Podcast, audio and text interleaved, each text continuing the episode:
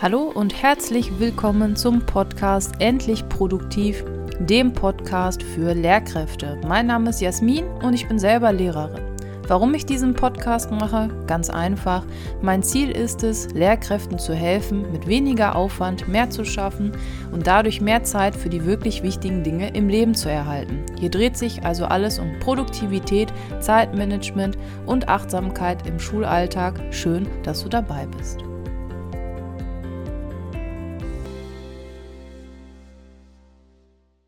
Hallo und herzlich willkommen zu einer Podcast-Folge von mir. Ich hoffe, du erinnerst dich noch an meine Stimme. Wo ich war und was so passiert ist, erzähle ich dir gleich. Ganz nett übrigens, dass hier und da ein paar Nachrichten kamen. Äh, wieso kommen keine Podcast-Folgen mehr? Und wo bist du eigentlich? So oder so ähnlich lauteten einige Fragen von euch. Und ich bin jetzt wieder hier und möchte euch einmal kurz erklären, wo ich war und euch zwei Spiele vorstellen, die ihr mit euren Klassen in der letzten Schulwoche spielen könnt. So, legen wir direkt los. Teil 1, wo zur Hölle war ich? Ich war bei Instagram so gar nicht mehr aktiv. Ich habe zwar ein bisschen mehr Dinge angeschaut und hier ein Herz hinterlassen, aber ich habe weder kommentiert noch habe ich selber irgendwas gepostet, nicht mal eine Story. Und ja, was soll ich sagen? Die letzten Schulwochen sind sehr anstrengend gewesen. Ne? Wir hatten ähm, mündliche Abiturprüfungen. Davor musste ich erstmal die Abiturprüfungen, die schriftlichen korrigieren. Dann hatte ich ähm, natürlich nicht nur meine eigenen, sondern war auch derjenige, der ein zweites Mal, also der Co-Prüfer im Grunde, der nochmal Abiturprüfungen lesen musste. Dann hatte ich mündliche Abiturprüfungen. Dann hatte ich Nachprüfungen von den schriftlichen Abiturprüfungen. Nebenbei hatte ich noch andere Korrekturen, die ich machen musste. Dann musste ich einen Wandertag organisieren, eine Stufenfahrt fürs nächste Jahr. Dann gab es die Abi-Entlassung. Auf der Abi-Entlassung habe ich Fotos gemacht. Dann äh, gab es ein Abi-Grillen. Dann gab es den Abi-Ball. Also es soll jetzt auch kein, kein Nölen oder Meckern sein, aber einfach zeigen, dass das Pensum, das man ja bewältigen musste im Juni und auch im Mai doch recht hoch war und ich auch irgendwie keine Energie mehr hatte. Ich fand es schade, dass ich die Podcast-Folgen habe sausen lassen, sage ich mal, aber habe auch selber weniger geschlafen, man ist geredert und habe gedacht, komm, dann lasse ich es einmal sausen, dann ist es ein zweites Mal passiert und jetzt heute habe ich gedacht, jetzt habe ich wieder ein bisschen mehr Energie und ja. Okay, so, jetzt aber zum Hauptteil. Spiele für den Unterricht. Und zwar ist bei mir jetzt ähm, die letzte Schulwoche, die bricht morgen an, wenn du das jetzt am Sonntag hörst.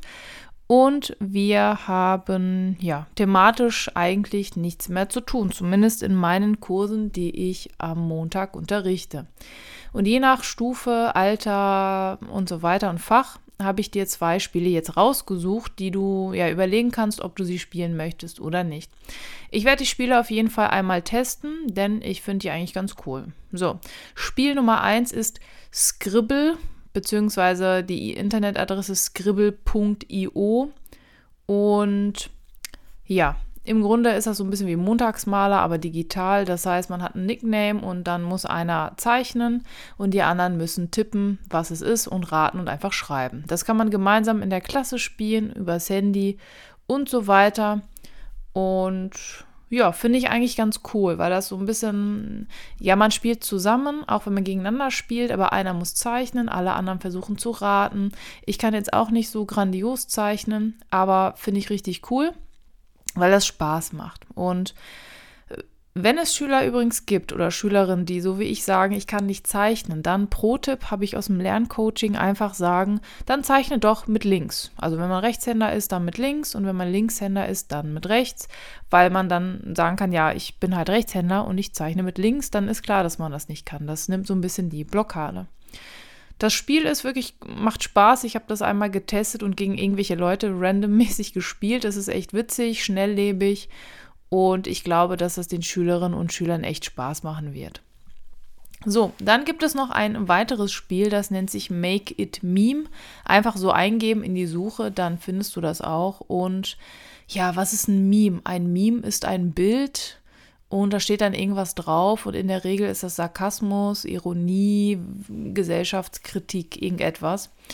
Ähm, und wie funktioniert das? Man bekommt ein Bild und dann muss man selber daraus ein Meme gestalten, indem man darüber irgendwas Lustiges schreibt und ähm, Ziel ist es, es so lustig wie möglich zu gestalten. Hier ist jetzt aber die Gefahr, mh, hm, die Schülerinnen und Schüler können ja tippen, was sie wollen. Das heißt, ähm, hm, je nach Klasse und so können da auch unlustige Dinge bei rauskommen oder es kann ja Spaß auf Kosten von anderen entstehen. Ne? Da muss man einmal aufpassen. Das würde ich auch nur mit älteren spielen, glaube ich, die ein bisschen wissen, wo die Grenzen sind. Und dieses Scribble-IO, also Montagsmaler im Grunde, das kann man auch mit Jüngeren spielen, weil es ja darum geht, Punkte zu sammeln. Und wenn die anderen erraten, was ich zeichne, kriege ich Punkte und die anderen kriegen Punkte, wenn sie es richtig erraten. Genau.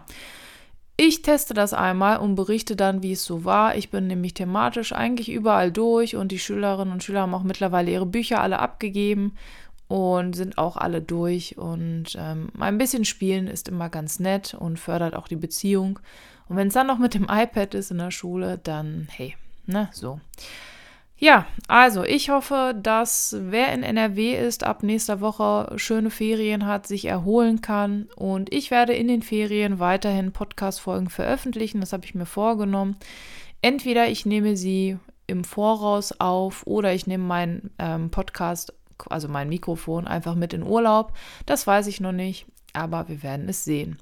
Vielen Dank, dass du nicht abgehauen bist und mir weiterhin gerne zuhörst. Und dann sehen wir bzw. hören wir uns nächste Woche hoffentlich wieder. Und denk dran, ich habe einen Newsletter. Der wird jeden Sonntag bzw. der letzte Sonntag eines Monats. Da bekommst du voll Input von mir. Und ja, dann sage ich schöne Ferien schon mal und dann bis nächste Woche. Ciao.